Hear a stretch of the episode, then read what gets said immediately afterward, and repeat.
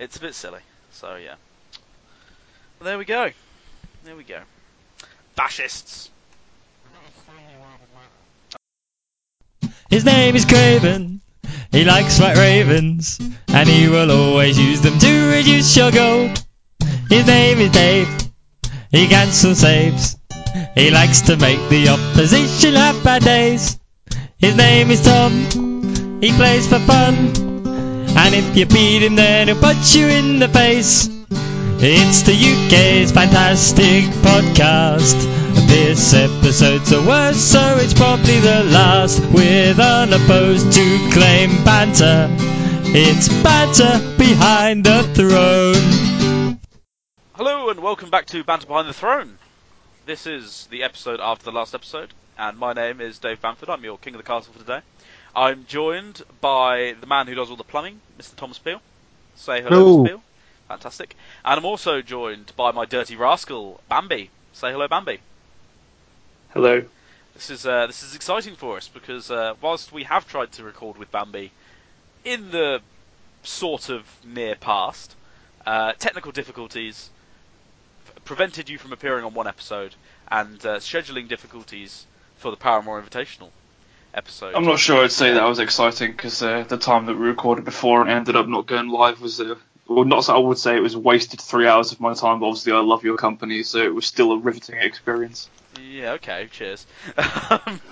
So for avid listeners, they will remember Bambi from such episodes as the episode where I was at Worlds and the episode from the Paramore Invitational last year.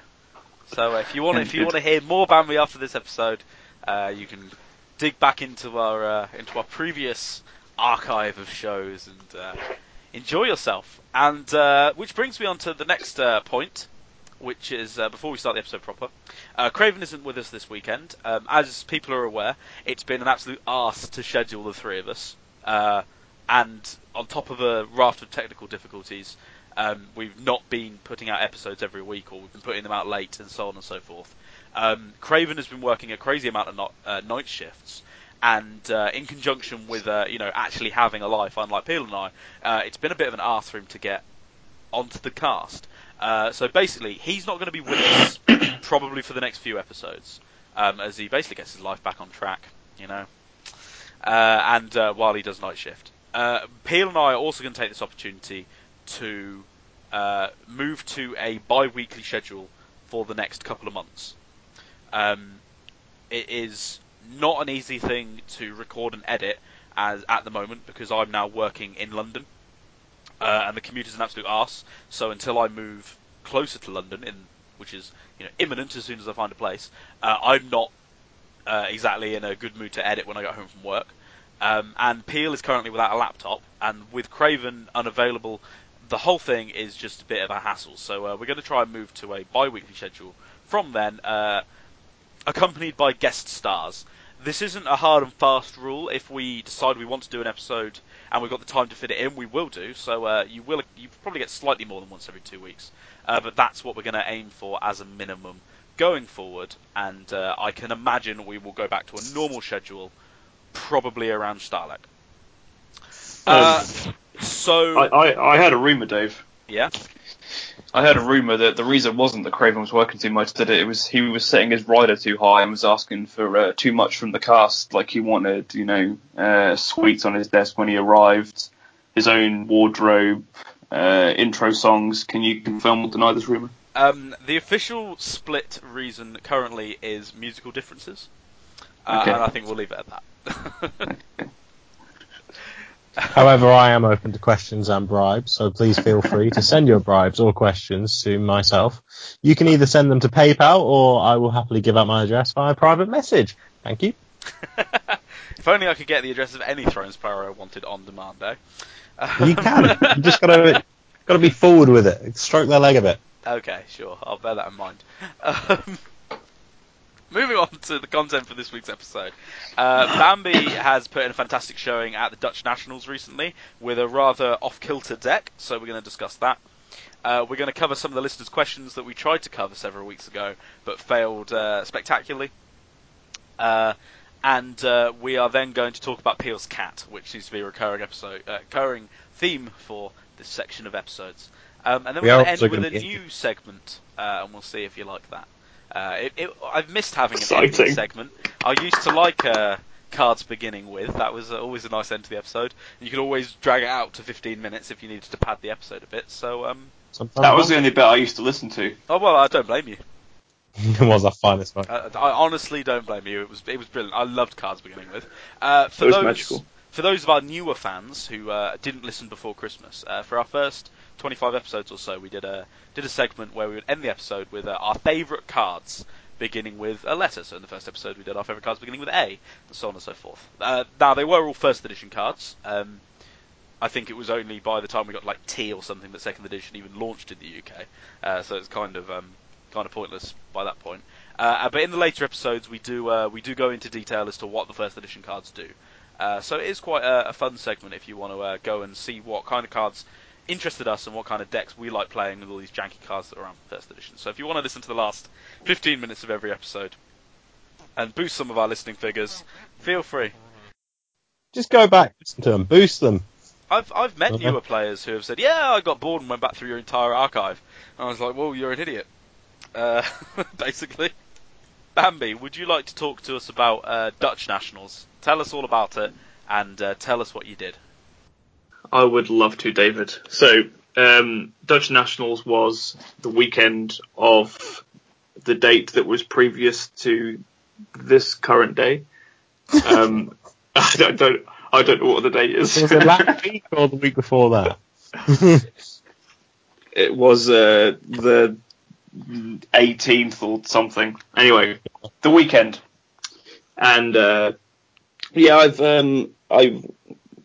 I've been one of the more vocal people, let's say, in terms of 2.0 being rather stale and stagnant from my personal opinion. And yes, I'll fully admit that a large part of that comes down to the smaller card pool. But in addition, and I think due to the fact that a lot of the people have got in from the ground running, the meta has also become a bit stagnant. Yes, there is still some ingenuity, but for the most part, people are playing the same decks, i.e. Lanny Dragon, Stark Fealty, you know, the regular decks that see play. More recently, however, there's been a resurgence of creativity. And if you look at some of the more recent results, such as Ryan Wood's win at UK Nationals with his Stark kind of old-school House of Dreams, Gates of Winterfell from First Edition type deck, which is still, for the most part, playing like a Stark Fealty deck. However, it's gone in more on synergy between some of the less played cards, which for me makes it more interesting to see some of the different cards being played. And then the real thing that kind of inspired me was Whammer's Sun Garden deck, which, no offence, Whammer, you could have come up with a way better title than NAF title. Whammer is normally really good at deck titles. That is, yeah, by far his worst one. Yeah, I was very disappointed. I mean, thankfully it was a good deck, because if it was a shit deck, I'd have probably just defriended him at that point, having both a bad deck title and a bad deck. Remember. But yes, his Sun Garden deck, which was really, really beautifully designed deck. I tried to play it myself and played it very poorly. And I spoke with Whammer at length about the deck, but it set me down a path effectively of trying to create something that was new. The primary reason being that one of the first times I played Thrones, a good friend of the show and of mine, Vince T from France, said to me something along the lines of, if you want to win bigger tournaments in Thrones, you need to put something in your deck that people don't expect. And for those who know Vince, whenever he plays Thrones decks, he will never stick to convention. It will always be something that he's brewed up that really catches you off guard. And sometimes it doesn't necessarily work, but sometimes it's beautiful. For first edition players, he played a deck that constantly recycled. What was that Archmaester, Dave, that let you Valor numerous times? Marwyn. It was the neutral Marwyn. When he dies trigger a plot in your opponent's... No, in a used pile, I think. Yeah, something like that. But it was magical. So that made me, Vince telling me that I've always tried to do something a bit more creative if I can. And yeah, with the Dutch Nationals coming and me being very, very bored with the general meta, I decided to try and create something a bit different. The primary reason being, A, that, as I've already mentioned, it's quite stale, but B, for me, the thing that second edition misses most is hidden information. For example, the two things you play around primarily are tears and put to the sword, and everything else you kind of play around, but for the most part, they're the two things you care about, and all the other information is on the board in front of you. So you can make all of your decisions within the available information that's on the board. And I find that makes the game more a challenge of mathematics than it does of strategy and bluffing and deception, which is what I enjoy more about the game. So I wanted to try and create something a bit more fun that had a few tricks up its sleeve. So looking at Whammer's Sun Garden deck, obviously one of the linchpins of that deck being Varys, and seeing the kind of surge in popularity of Night's Watch with Craven, obviously I was looking at that as a perspective. I decided to create a Night's Watch Banner of the Wolf deck, and this was after, numerous iterations of various decks that weren't really working. And for me, when you want to come up with something creative, and I wrote this in my article posting on ThronesDB, it's really important to, players like, no offense to another good friend of the show, Rowan, but Rowan will often play jank. And when he plays his jank, it's very rarely good. Most of the time, it's bad. And I wouldn't go that far. Oh yeah. It's you have to remember. Tier one. Okay, yeah, that's a better synopsis of it, I guess.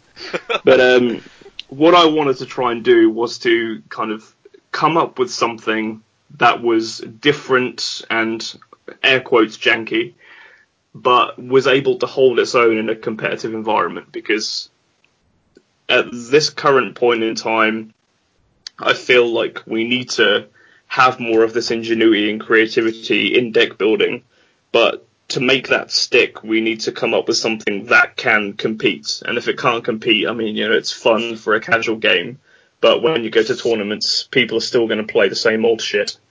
So yeah, that was my kind of backbone of what I wanted to try and do, which sounds like I'm just talking out of my ass because I just created a deck that had some cards in. But that was my kind of theory behind what I wanted.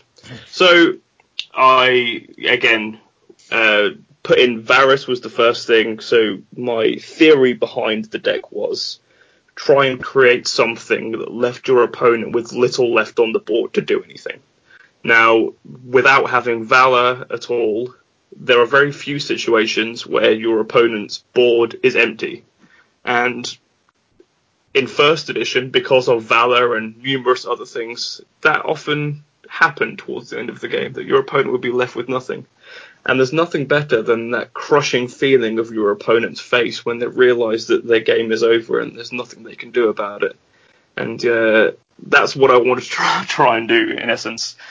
So the kind of key cards of the deck I put in place were Varys, so I could clear the board, and 2 of my 8 games, Varys just won me games, because I can't believe that the meta has evolved to a state whereby no one expects Varys, and every time I put Varys down, people are like, "Oh my god, Varys? What? Yeah, come on." How does not more people play this card? Like, yes, he's expensive. Yes, there are ways to kill him or stop him, but, it's the one complete reset in the game currently, so I'm surprised that more people don't play more Varys. Then, in addition to that, I wanted to try and do something that could leverage my poorer character quality against my opponents. So the sneakier aspect of the deck was originally 2 copies of Take the Black, but then down to 2 copies. And most people, when I say most people, some people will be thinking, Take the Black? What is this card? I've played this game since the core set. I've never heard of it. What does it do? Well, I will tell you. It's a 3 gold Night's Watch event that allows you to take control of an opponent's non-unique character with cost 6 or less, which is amazing. And for this deck that I was playing, it was more of a, sure, sometimes you get good results out of it. For example, in a couple of games, I stole ranging parties. But for some of the time, I would steal a reducer or a fiery followers or something that just meant we traded cards, and yes, I lost a bit of gold, but it reduced my opponent's board state. And that's what I was trying to do with the deck, was make sure my opponent's board state was always thinned through Varys, Take the Black, Ward. So I had 3 copies of Ward in the deck to try and steal as many things as possible.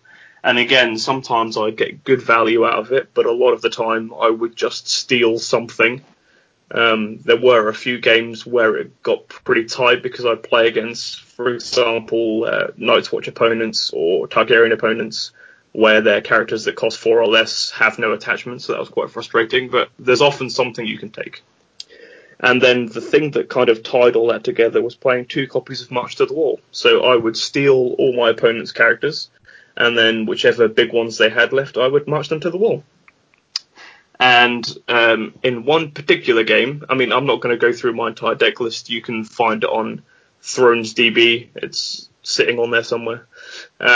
But in one particular game, you know, this deck can have really magical turnaround moments. And one of the things that I was looking for is to have a deck that can recover from nothing. And if you look at the meta now, especially the kind of prevalence of Lannister decks, those decks are good, but they're not very good at recovering. And if they fall behind, I personally feel that unless they get a lucky trigger from McGregor or something, they are difficult to come back from, unless you kind of draw better card quality overall, which Lannister obviously does. But if you were playing in a competitive meta, that's not necessarily enough. So I wanted my deck to be able to recover. And recover well, it does. So in one of my games, my opponent got ahead. I was kind of struggling to get control of the board. But I had tricks and things that could keep me in the game and keep my opponent guessing. So in one of the games, for example, my opponent had a Robert Baratheon reducer and fiery followers, and he did a... Oh, the Robert Baratheon had a Lightbringer, that's the one. It had Lightbringer, so he could do a military challenge, stand it up, do various other things, and kind of try and kneel out my board so I couldn't do anything. But through, you know, tactical use of Nightmares and various other things, I was able to keep his board knelt going into my challenges, so I could do a military challenge. Then, using my Old Forest Hunter, I could chuck cards to get more gold back, and then going into dominance with Donella Hornwood on the board, who reduces the cost of the first loyal card you play or marshal. Was able to play a Take the Black for 2, stealing his 5 followers, and then marching Robert Baratheon to the wall in the plot phase. So from a kind of position where I was struggling to be in the game, I completely demolished my opponent's board, and then locked him out of the game with White Tree, which led to him saying that that was the least fun he'd ever had playing a card game, which made me feel very special and warm inside. It is a wonderful feeling. It is indeed. So, kind of, yeah, in essence, that's my general overview of reasons why I wanted to play the deck and kind of some insight into how the deck works. It's very fun to play. And thankfully, I've been talking to a few people who've been taking it for a test run to see if it works. But, I guess at this point, Dave and Peel, give me your bit of your insight on the meta and how you think it's going, and if you think I'm talking complete and utter bullshit. I want to talk through some of your card decisions that you haven't touched on. Okay. First. The first one is that you included a single Nightmares, and I just want to say I played a deck without Nightmares at the weekend, and I hated it. I really, really missed it, knowing that it just wasn't there and it wasn't coming to save me. There were key moments where I was just like, fire the Nightmares, you know. Yep. I could really do with the Nightmares here. So, how did you find the cheeky one-off? Originally, as I was saying earlier, I ran 3 Take the Black, but I found that 3 were too many, and there are some situations, obviously, where your opponent doesn't really have anything to take, and it ends up being a dead card. So I binned 1 and put in 8 Nightmares, and it wasn't a wrong decision. I mean, every time I saw it in a game, it did something for me. Be that blanking a Mirri, so I could stop a Mirri trigger, blanking a location, for example, that allowed me to do something. It's such a versatile card, and it is a card that people expect to see, but the thing that's good about it is they never know when you're going to use it, because there are so many different ways to get value out of that card. And the problem is that I would always like to run 3 copies of Nightmares in my decks, but at the moment in most decks, there are other cards that are more important.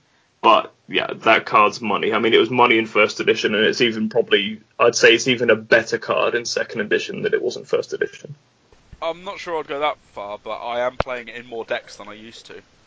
It used to be, if I've got slots, I would put in Nightmares. Now it's, I want to find slots for Nightmares. Yeah, definitely. So, yeah. You are running Arya and Arya Stark. Yes. Obviously, you can't have them out at the same time.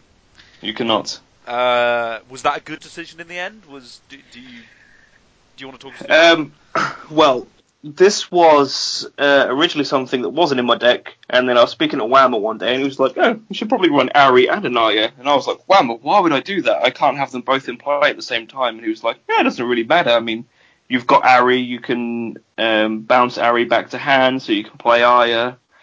Your Aya's very good to have in play after a board wipe to allow you to kind of establish board presence if you need claim soak. And there was only one game all day, I think, where I had an Arya in play and an Arya in hand, and obviously couldn't use the Arya. Which was fine. I mean, I think if I was running multiple copies of each of them, the situation may be more difficult, but I didn't find it an issue on the day because there were only one-offs, and as I say, you can bounce Arya back to hand anyway. So okay, that makes sense. I read your report the other day, but I was pissed, so I don't remember the specifics. Standard. Yeah. Oh, that is his report on the ThronesDB. Draw. You were shitting cards throughout the entire thing. Am I right? Yes. I mean, and it's interesting you say that because I don't know why, but until the Friday night when I did a little bit of playtesting, I wasn't playing any copies of the Old Forest Hunter, and I hadn't really noticed much of an issue with needing a lower cost character or needing gold. I mean, sometimes I'd be short for a Take the Black, but the main thing I was finding was I was discarding cards every taxation phase because, yeah, with Arya and the birds, I was just drawing, you know, an epic F-ton of cards. And because the deck plays quite tight on economy, which sounds crazy for a Night's Watch deck, but, you know, for example, things like Ward and Take the Black take a lot of your gold. I was ending up with too many cards in my hand. So a combination of both being able to bin cards to get gold and therefore have the gold to play more cards led to a kind of more of a stabilised card count in hand. So I was never having to discard too many cards. I mean, there were still situations where I'd have to discard a couple, but not too many. And something I was a little bit fearful of was obviously the season's agendas are still kind of the new flavour of the month agenda-wise. And I was a little bit fearful of kind of a winter seasons deck, especially something that possibly went for a Wraiths in the Mist turn 1 and kind of completely destroyed my reserve value. Would have really been difficult for the deck because, you know, you need to maintain that card quantity over your opponent to make sure you stay in the game, because for the most part your characters are pretty shit, so you're not really playing many good characters, which is quite good from a flexibility point, because you can be less, you can be more passive, I guess, in terms of defending challenges, because you don't mind if something gets put or tiered. But at the same time, obviously, you need to therefore make sure that you can maintain a higher card quantity than your opponent, so you can actually try and recover in terms of, you know, putting some chuds on the board later in the game. Okay. This is a kind of dual question, in that you've got Will, who is kind of risky if you're not playing a wall deck, which you aren't, but you're also including the wall. Yes. Personally, I probably wouldn't bother with either. Were they worth it with for you? Will's an interesting choice, and it's one of those cards that would often stay in my hand until I needed it. And by that I mean there are some games where you can kind of stabilise, but you will struggle to push through a military challenge, for example, which once you've got the lockdown and you need to keep up the pressure, because you have primarily low-cost characters, you need to make sure you can push through the challenge to kind of take full control of the game. And I found that just having Sirio, Ghost, and Aya with stealth on the military wasn't quite enough. So I wanted to put another stealth body in there to allow me to be more aggressive post-board wipe. And that's the primary reason I put Will in. Often I would not play him until, you know, there was a pinch point where I needed to push through. And, you know, there are some games where, you know, if the board's pretty full and I know I can defend challenges, I'd stick him in just to get the stealth and the insight going. But, yeah, he is a dangerous card to play, and sometimes it can bite you in the ass. But for me, it was more of a silver bullet for me to push through when I needed. Okay. And the wall... Sorry? You can do that with Night's Watch to an extent because of how many cards you can get. Yeah, definitely. So, okay. Yeah, exactly. And the wall is, yeah, it's difficult. In my current version of the deck that I updated primarily to put in a summons and cuts the Winter Festival, just because there were a lot of games, I say a lot, 2 games over the weekend where I struggled because I needed to see Varys. So I cut Winter Festival to put in a summon so I could see my Varys more often.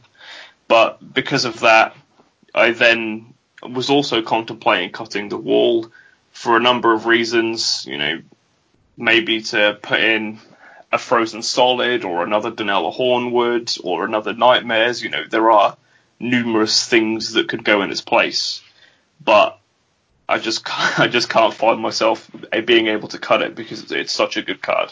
Especially, again, you know, if you can be aggressive and get control of the game, it just pushes you through to victory quicker so that you don't have to worry about your opponent being able to recover. Because the problem with the deck is that, yes, it can be aggressive and get a lock on early, but if the game goes too long, as I've said, your card quality isn't very good.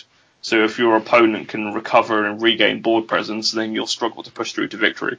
And having the wall there as a backup plan, if you need that extra power grab close to the end of the game, is just really useful. I think it potentially could be cut, but for the time being, I've still got it in there. I must admit, I steal this from Rowan, who mentioned it in the Paramore chat. Is Sansa a better shout in that slot, as a bit of passive power gain to help you push through the victory? Potentially. The wall puts a different kind of pressure on your opponent. They have to both defend your oncoming military challenges, maintain their board position, and try and force through that unopposed challenge. It's very difficult. You don't normally have to do that against a wall deck. But Sansa is perhaps more versatile in other matchups. I think so too. There's 2 points for playing the wall with regard to that, though. One being that the wall, I mean, yeah, it does cost more than Sansa, obviously, but... Again, with your cards being mostly poor in terms of quality, having an extra strength on some of them makes a difference. And obviously one of the things the deck was very susceptible to was being annihilated by First Snow, which is kind of a less of an issue than it will be otherwise because, you know, their board's often as thin as yours is. But there were a couple of games where my deck got destroyed to first snow, so I cut down on my overall quantity of four or less cost characters. And, you know, in a deck that's trying to be aggressive early, playing a character that comes into play knelt and doesn't really do anything for you until the next turn may not be a particularly useful option. Makes sense to me. Go on then. I think I've got two more points, and then I'll let Peel have a go. Donella Hornwood. I played against her at the weekend and got blown out by a surprised Dracarys, because that's a loyal card. Yep. How did you find her? Obviously, you had a great time with Take the Black, but is she good? Should she be in all banner decks or what? From my personal perspective, she is amazing. Okay. Like in this deck, being able to play a Messenger Raven for free every turn is phenomenal in terms of value.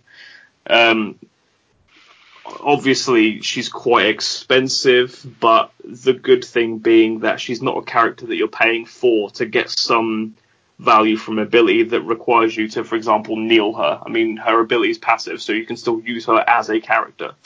And, you know, as I mentioned earlier, she's one of those characters that I found was so good and I was getting so much value out of that I potentially may want to go up to 2 copies of her just because I thought she was so good. I think it depends when you deck build. Obviously, you need to take into consideration how much value you're going to get out of it. And, you know, thankfully in the deck that I was playing, there were enough options loyalty-wise that meant she was a reasonable enough choice to play.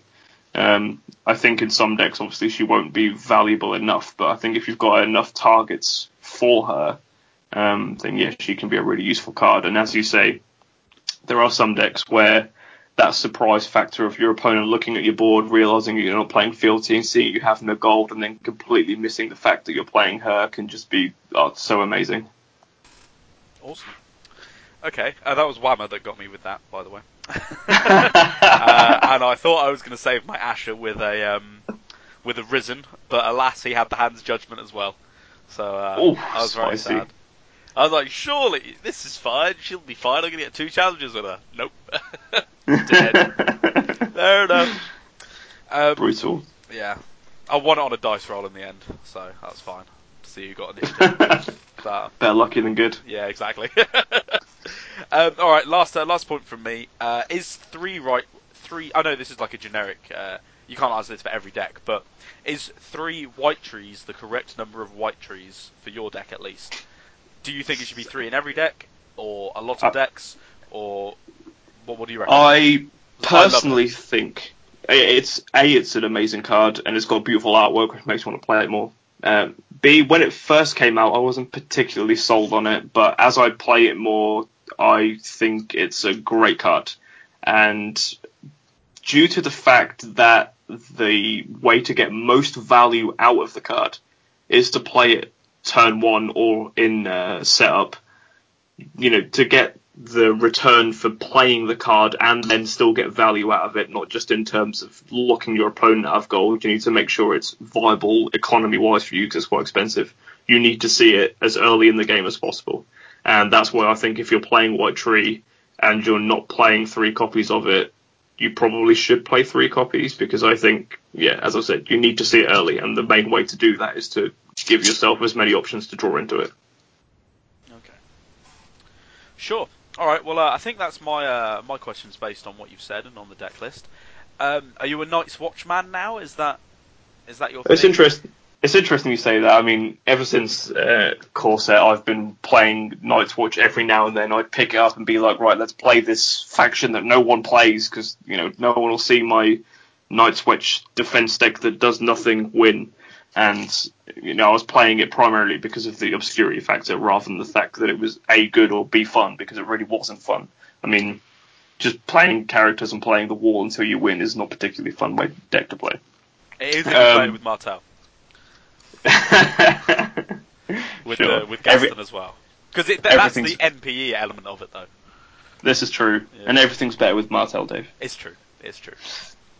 But I think now, especially seeing the success that Tamas had with his deck and the kind of interesting choices, some of the card slots he put in, and then seeing decks like this that can work I really like Night's Watch, and they've got some really fun cards now.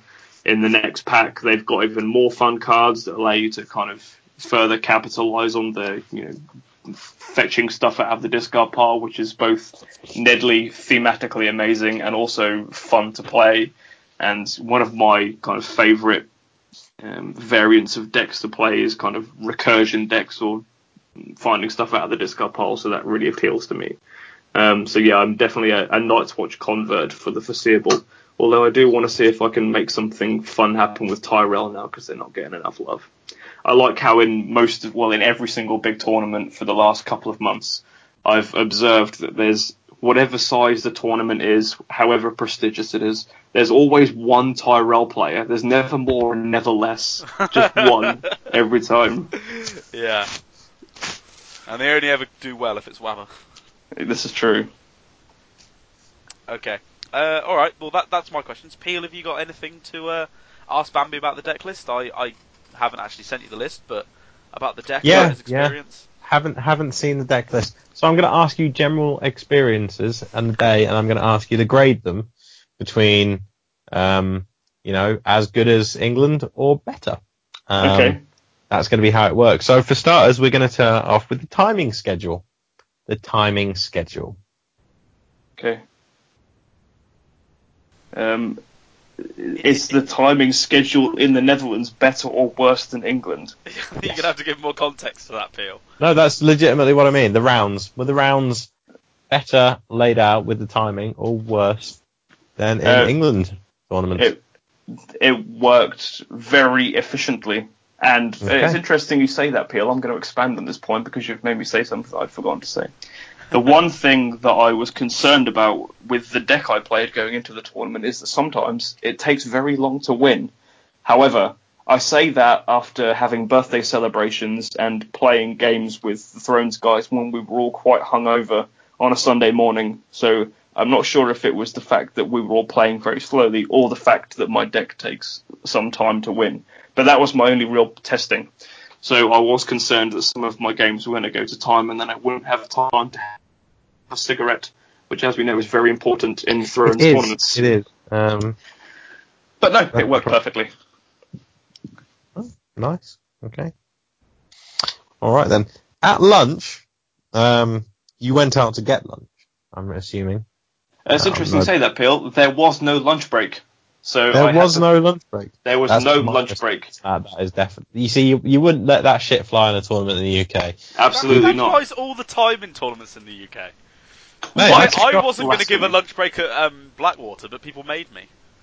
I would have left. You weren't there. I would have gone, well, exactly. I would have left. When we got to the top 16, and Ben Fox was just like, when are we having dinner? I was like, you can have dinner when you're knocked out. He's like, oh, alright. Yeah. And in fairness, I didn't get there in time for dinner. They'd stopped serving. Yeah, carry on. You can eat when you're dead. Yeah, basically. There you go. I know things. Shit. When having a cigarette, were there more or less appropriate places to dispose of that cigarette in Holland? More, because they have a lot more bins. However, these are all interesting questions, Peel, because they're all relevant to the day in question. The owners of the store had specifically requested that we not smoke in front of the store because, and I'm going to paraphrase here, they don't want loads of sweaty-looking nerdy dudes smoking outside of the store because it's not good for business. Oh. Fair enough. Which I thought was rather rude, but. It's a game store. It is a game store, yes. What do people expect? So, exactly. Apparently it wasn't inviting for families. Okay. Well, it's better than like a Magic tournament or something. True that. Not that big one, I'm just stereotyping.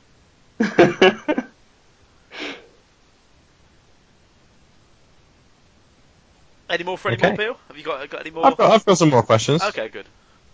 Okay, I've got some lovely, lovely more questions. In a scale of one to debt, I'm sorry, one to debt. I'm talking crazy. On a scale of 1 to 10, how sunny was it? Well, thankfully, it wasn't as sunny as it had been. But I'd say it was about a 7.2.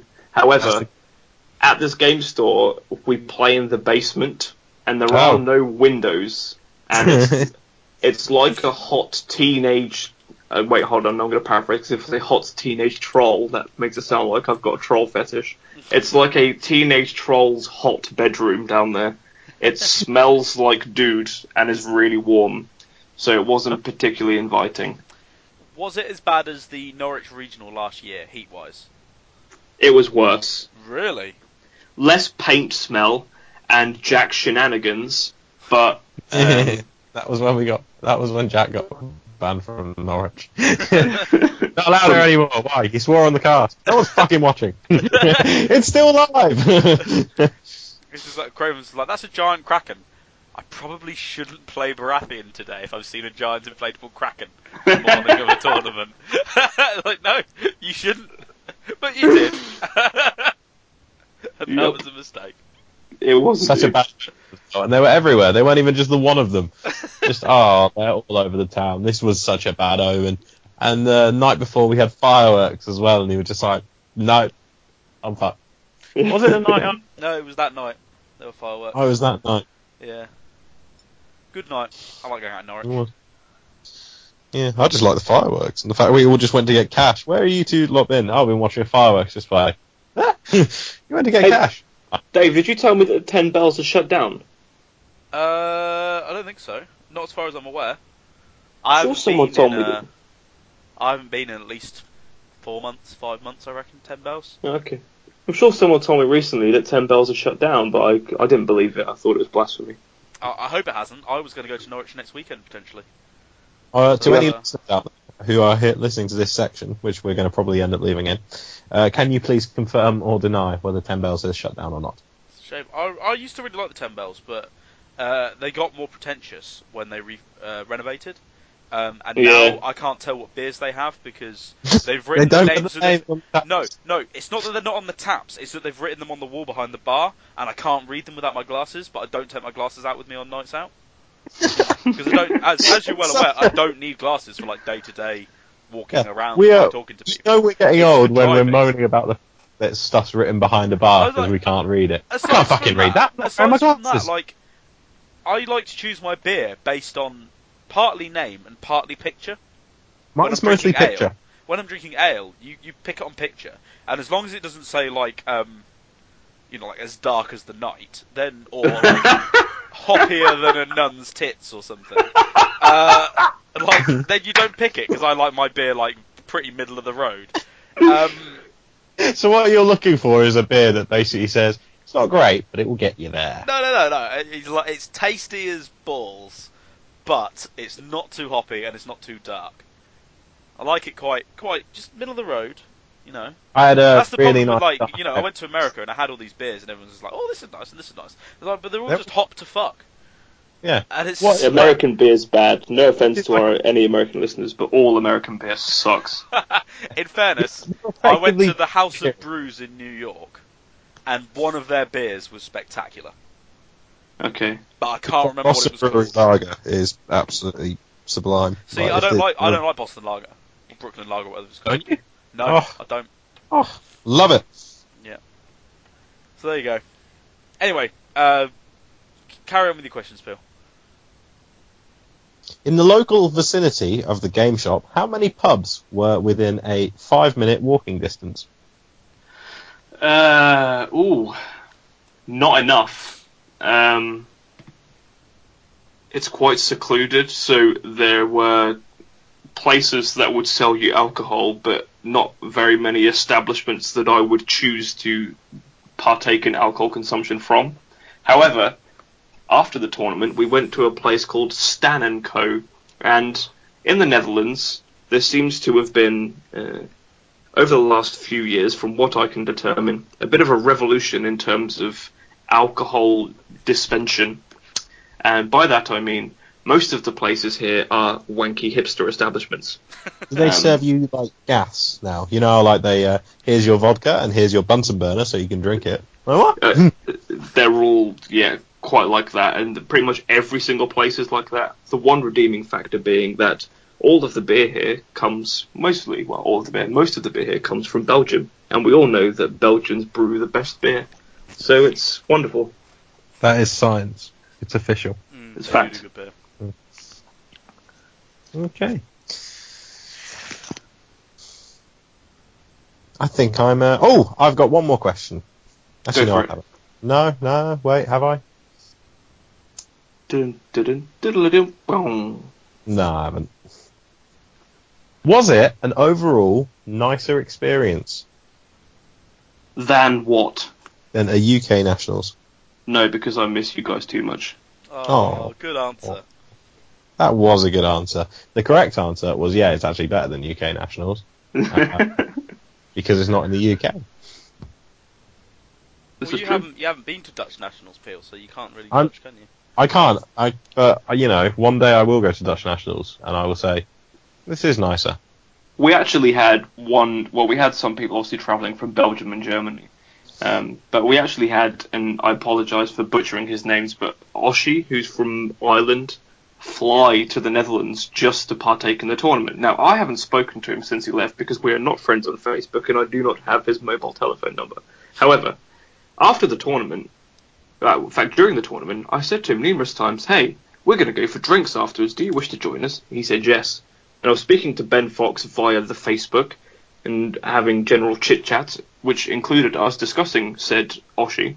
And then after the tournament, he disappeared. So, Oshie, I just want to say on the cast now, if you're listening, can you please send me a message letting me know you're still alive? If not, I will put your name on a milk carton. Thank you. Can he do that anyway, please?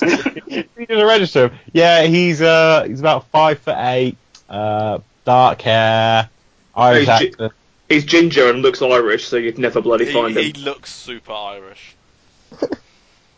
He's a nice chap, I've met him.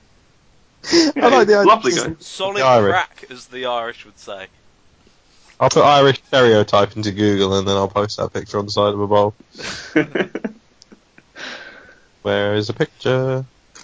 Oh no, that's Father Ted. That'll do. Colour his hair in. Give him a beard. Job's a good one. Okay, shall we move on to our next topic of discussion for the day? Let's do it. Exciting. Fantastic.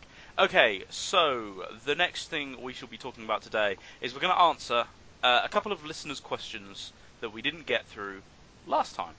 And I sent these to Bambi earlier, so I don't know whether you've had a chance to think about them. I certainly haven't. Of course I have, Dave. I'm thoroughly prepared for this episode of the prestigious banter behind the throne. Good, because we are of course the People's Podcast. We're also the Podcasters Podcast. So, really, we hear all the voxes. Okay, so the first question from listeners' questions. We apologise if we haven't covered your question. Clearly, it wasn't good enough to make the second cut. We did answer them all in our initial episode recording, which was a really, really long episode. And I got told off for making it too long because I was keeping people up.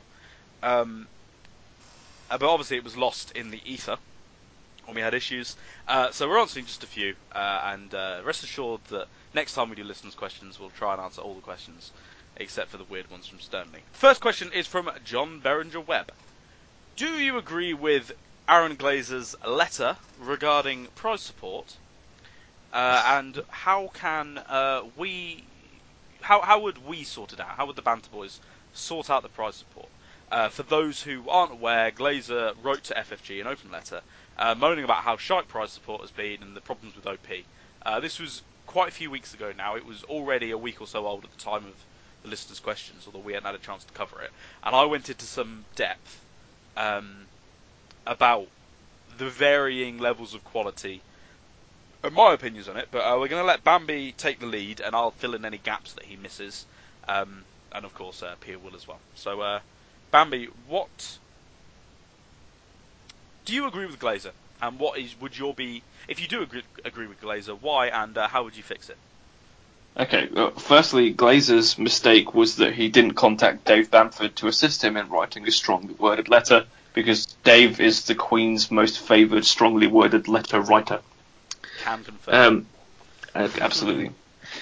Secondly, I mean, my main point with it was I did read his letter at the time. I can't recall all the points now. However, from playing in Dutch Nationals this weekend and seeing the prize support, I was fucking appalled. It was a complete and utter shit. I mean, I got one of those Iron Throne, you know, looks like it should be an air freshener things. Mm-hmm. And I gave my playmats the gold tokens and the air freshener away as soon as I received them because I would never use them. I would quite like the air freshener for future reference. That's quite a good idea. You need to get your new car first, Bill. Yeah, I do. Of course, you would want one that was actually an air freshener. I would, otherwise there would be very little point. Yes. As it stands, giving a first player token to someone who makes top 4 at Nationals seems pretty fucking pointless. Yeah. Yeah. Here's a first player token, but I only play Joust. Well, now you can remember out of 2 fucking people which one to use first, yep. You cocky little shit. That's what my Bellsprout token's for. It's not even that. Even when they brought them in, it was like you'd pop out all your tokens when you got your new starter box. And you'd look at this thing and it's like, this is a first player token. Well, I don't need that. And you just kind of throw it. And mine's somewhere, I think. I don't fucking care where it is. I've got 3 and I've no idea where they are. Yeah, couldn't care less. They're certainly not with the tokens. No. So I can only even in Melee, I'm pretty sure we can all decide which person's first and then kind of calculate which way clockwise is. Yeah, it was just overall, the support was just complete and utter garbage. However, you know, the one redeeming factor is that for the most part, the tournaments we go and play in have additional prize support provided by the community. So at Dutch Nationals, we had obviously the Nationals kit, but Ruben put a lot of effort into getting us some alt arts. So we had an alt art Kings of Summer, alt art Kings of Winter, and an alt art Valar Morghulis. Mm. Which was great, you know, and made me more interested in playing the tournament than the prize support itself. The one redeeming factor, at least for us, was that, you know, if we'd have paid €30 or something to participate and had the winner going to Worlds, you know, for every other person that played it, they'd have paid a lot of money for very poor prize support. And it just doesn't encourage people to participate much more than they would otherwise, with it being a Nationals tournament and the appeal that brings with it. Yeah, that was my 2 cents. Yeah, the National support this year was, I mean, dead horses have been flogged in the past by other people. It was worse than regionals. Yeah. Which is just sad. I mean, it was £25 to enter in the UK.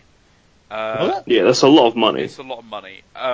It was, I mean, Liam Hall, the TO, gave us some extra prize support out of his own pocket, which was cool. Oh, that's nice.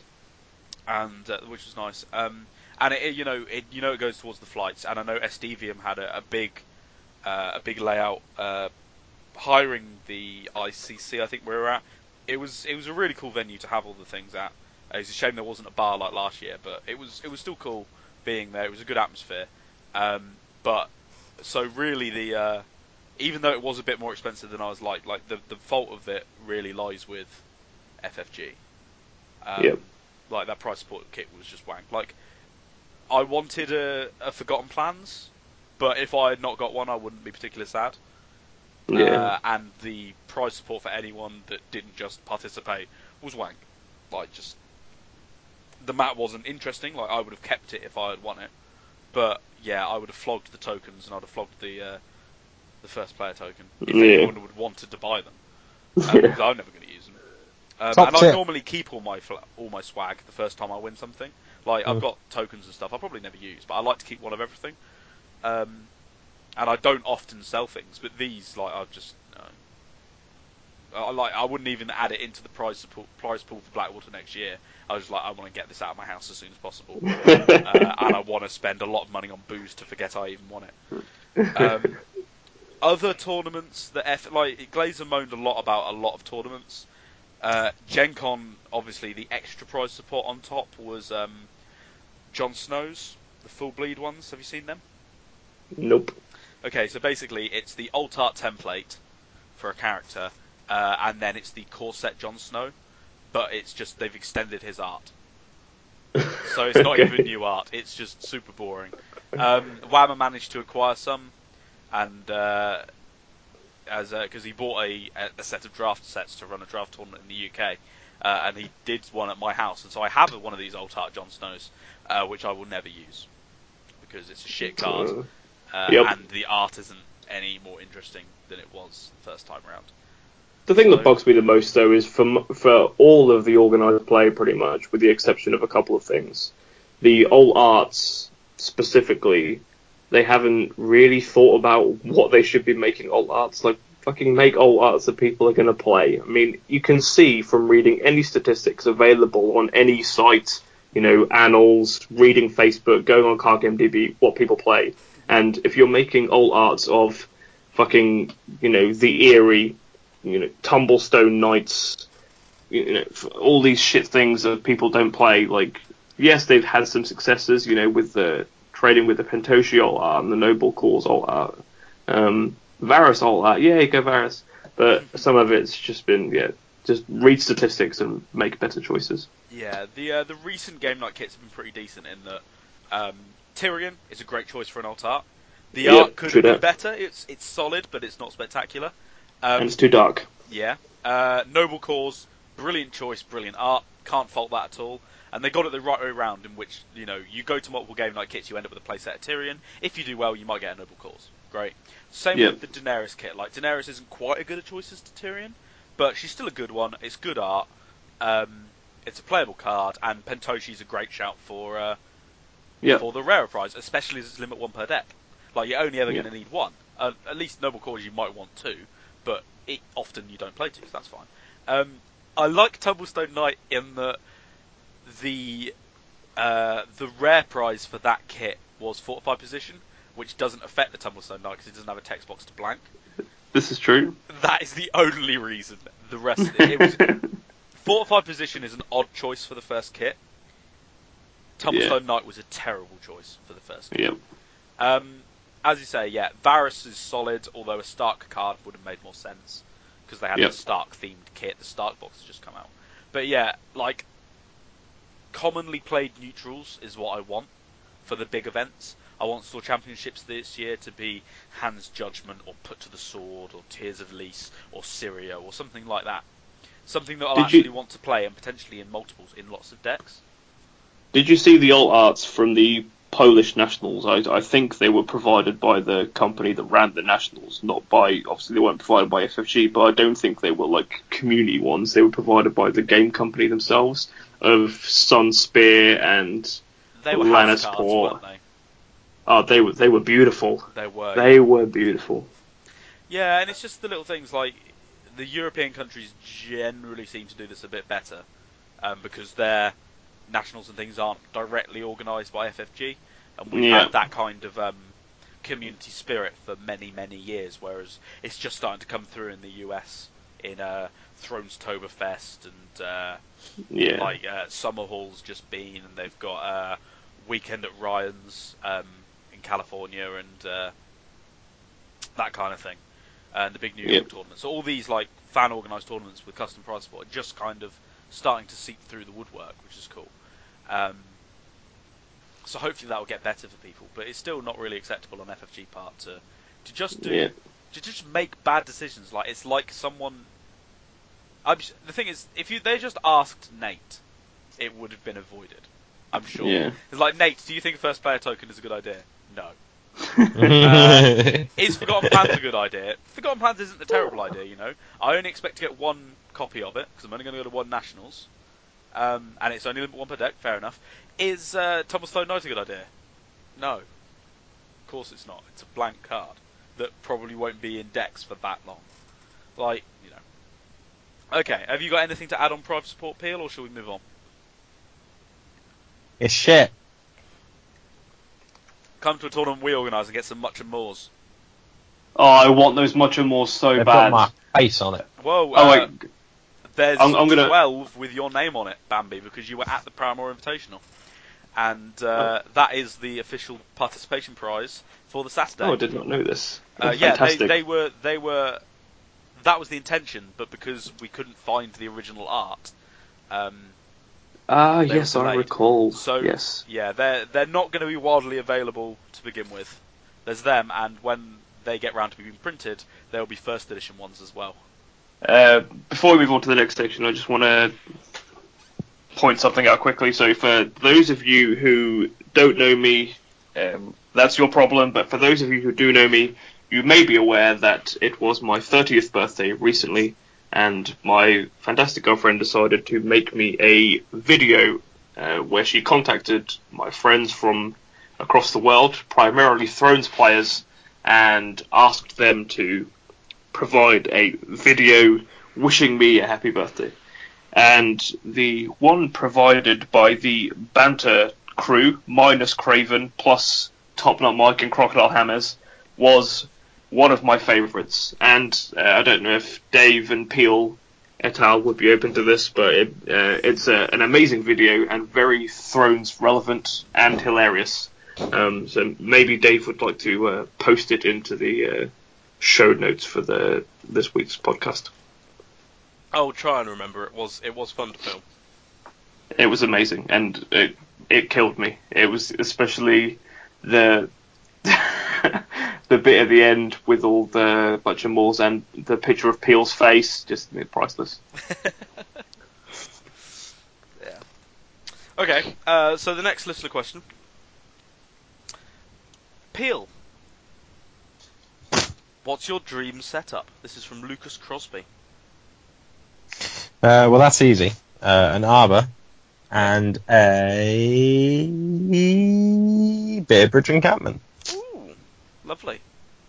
Mm. Go on then. Could you not improve that by having two duplicates of Bitterbridge encampment? You could have three copies of Bitterbridge encampment. Yes, that would be quite nice.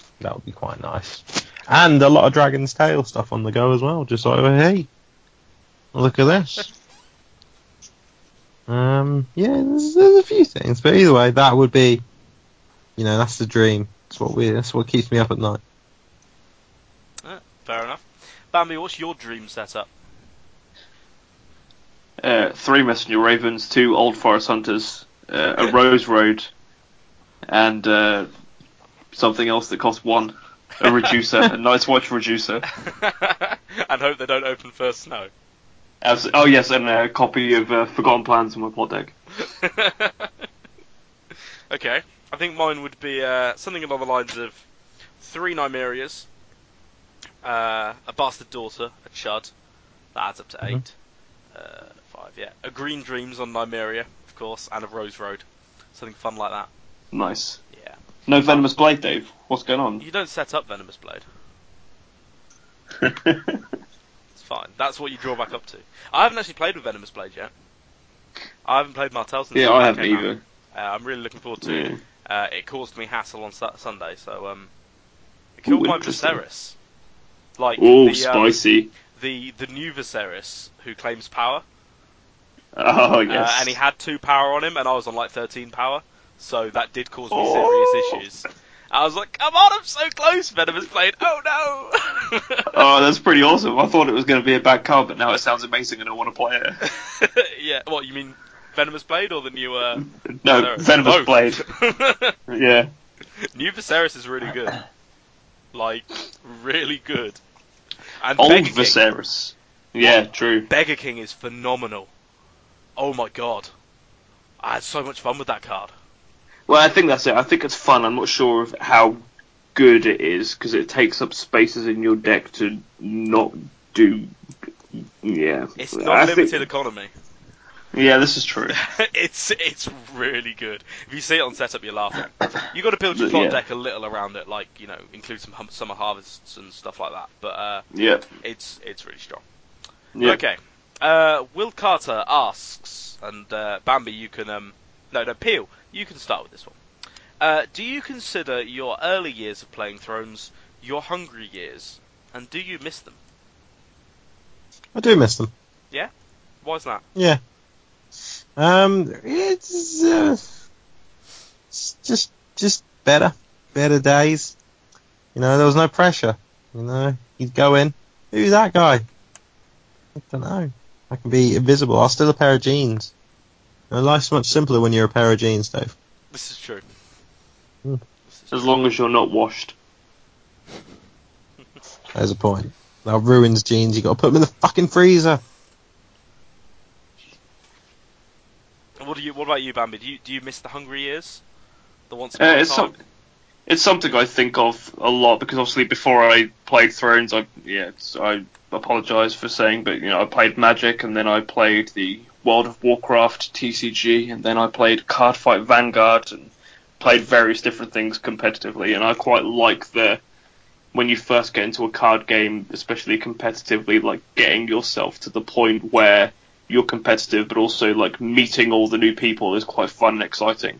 And, whilst I get a different enjoyment out of having, like, the Thrones family, I do miss the early days of competition where you're kind of really nervous and willing to prove yourself and things. But, no, I wouldn't say I miss them. It's just a different experience.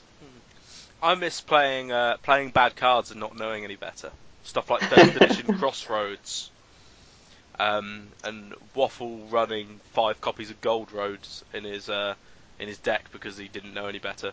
Because he was always drunk. It's like, Waffle, is that a 4th Gold Road? Oh, yeah. Well, you should probably bring that up with your day. Yeah, I probably should. Draw another card, alright. 2 turns later, Waffle, is that your 5th Gold Road? Oh, yeah, I guess it is. Oh, fuck. Swat. The good old days. I miss that. I miss turning up to a tournament with a deck that dominated the local meta and then actually it's not quite as good as you think it is because you're in an isolated league, you don't know what you do. I mean, I did alright, but I thought, this deck is like super good, and I went 3-2 in my first tournament, but it wasn't super good. Yep. So that I do miss that. I do miss that. And no pressure to perform. Yeah. You guys are famous now, so you need to show up and represent. Yeah, I know. It's pretty crazy. All right, your fans there, fawning over you. Well, that's one way to put it. I'll ask this of you, Bambi, because you know him quite well. Reese asked this question, Reese Pace. How much skill did Bloodthirst and Knights of the Hollow Hill take to pilot? And I believe this is purely talking about the Martell variants of these. Obviously Martell Bloodthirst, but Martell Hollow Hill. So for those who... don't know them, they tended to be, but not always, character light with lots of control events and resets, and then you'll drop the Red Viper and win. So how much skill did they take to pilot, and do you think of less of Whammer because he said they were skillless? As much as Reese is my friend, I will say for 2 reasons that I don't think they take a lot of skill to pilot. Firstly, because Reese can pilot them successfully, and secondly, because Reese would always defend the deck and say that because if you have so many options, you need to make sure you make the right one at the right time. And I would say because you had so many cards and ways to stop your opponents, there are numerous ways that you could play the turn correctly and get away with it. Whereas a lot of decks don't have that card quantity and quality to be able to kind of take control of the game. So, yes, I'm sure that it was a reasonably skill-intensive deck, but I think it was one of those decks that isn't the most high end of skill piloting. And I'll kind of reiterate again and reinforce the point that if Reese can play it well and take a similar deck to the top 4 of Starlink, any dumb schmuck can play it too. Peel?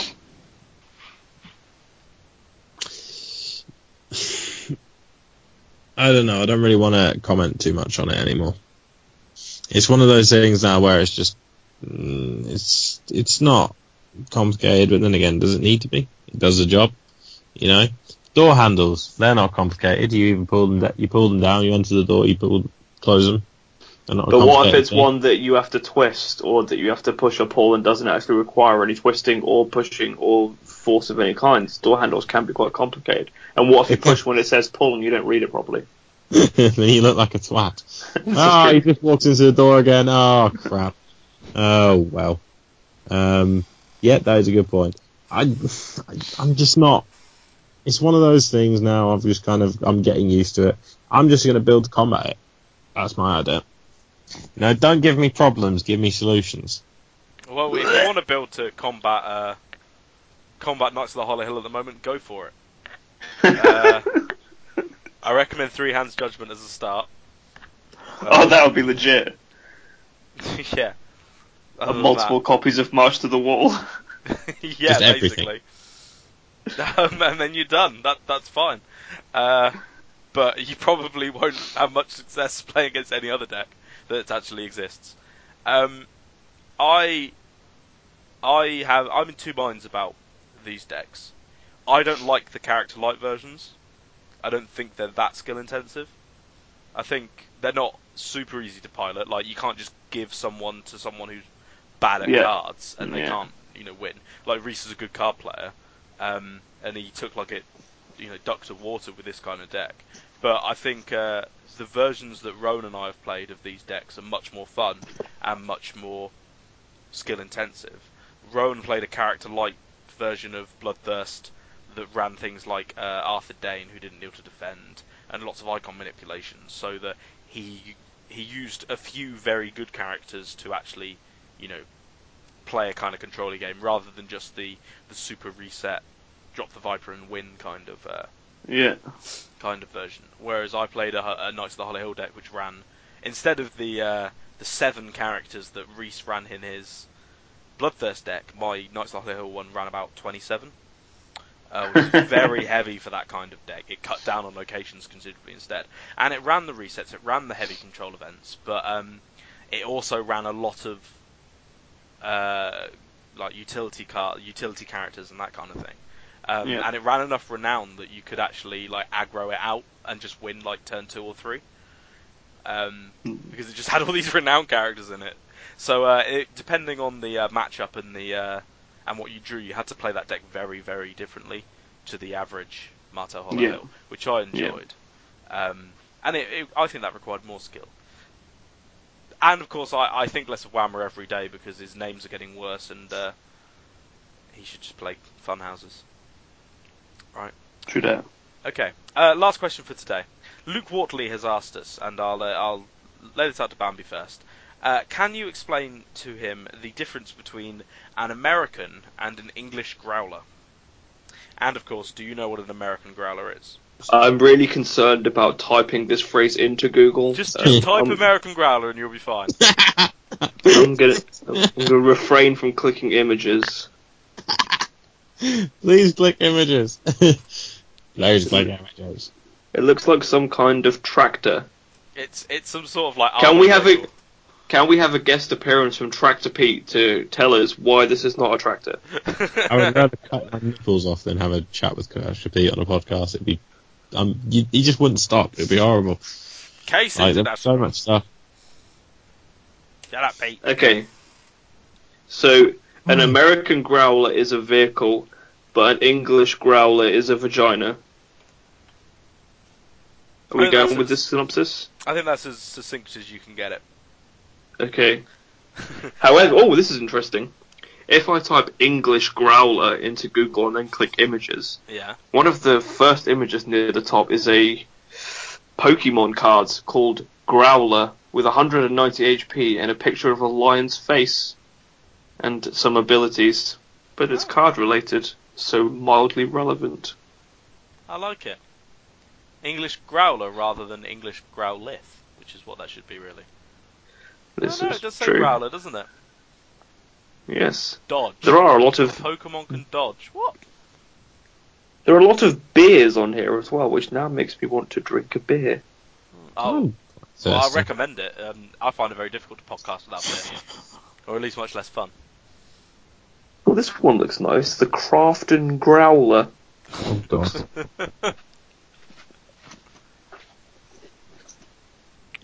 Very nice. Okay. So we move on to our, the home straights now. Before we wrap up, Peel, do you want to give us a bit more information on your cat? We've had some names come in. We're going to be selecting the top X names, and we're going to put them out on a poll.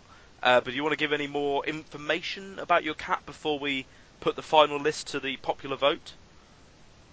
I think we're about ready to go with it. I think it's time to go. The cat is happy. Loves a bit of a catnish, you know. Just like, oh, look how cat-like you are. She's all good. She doesn't worry. She's happy. She's very good at being a cat. She's quite annoying at the moment, I must admit. Jumps all over me, does loads of shit. It's a bit like, painful. But yeah, no, it's all good at the moment. I'm good. She's good. Everyone's good.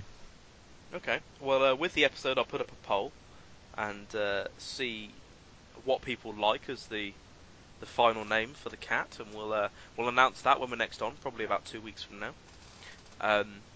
And if you win, you win a play mat. Very exciting.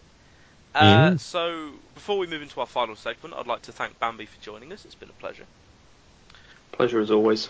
And Peel, we've had a request from a listener, Luis Bretas from Brazil, and he said, "Can you give us Peel's tip for a noob for for the week?"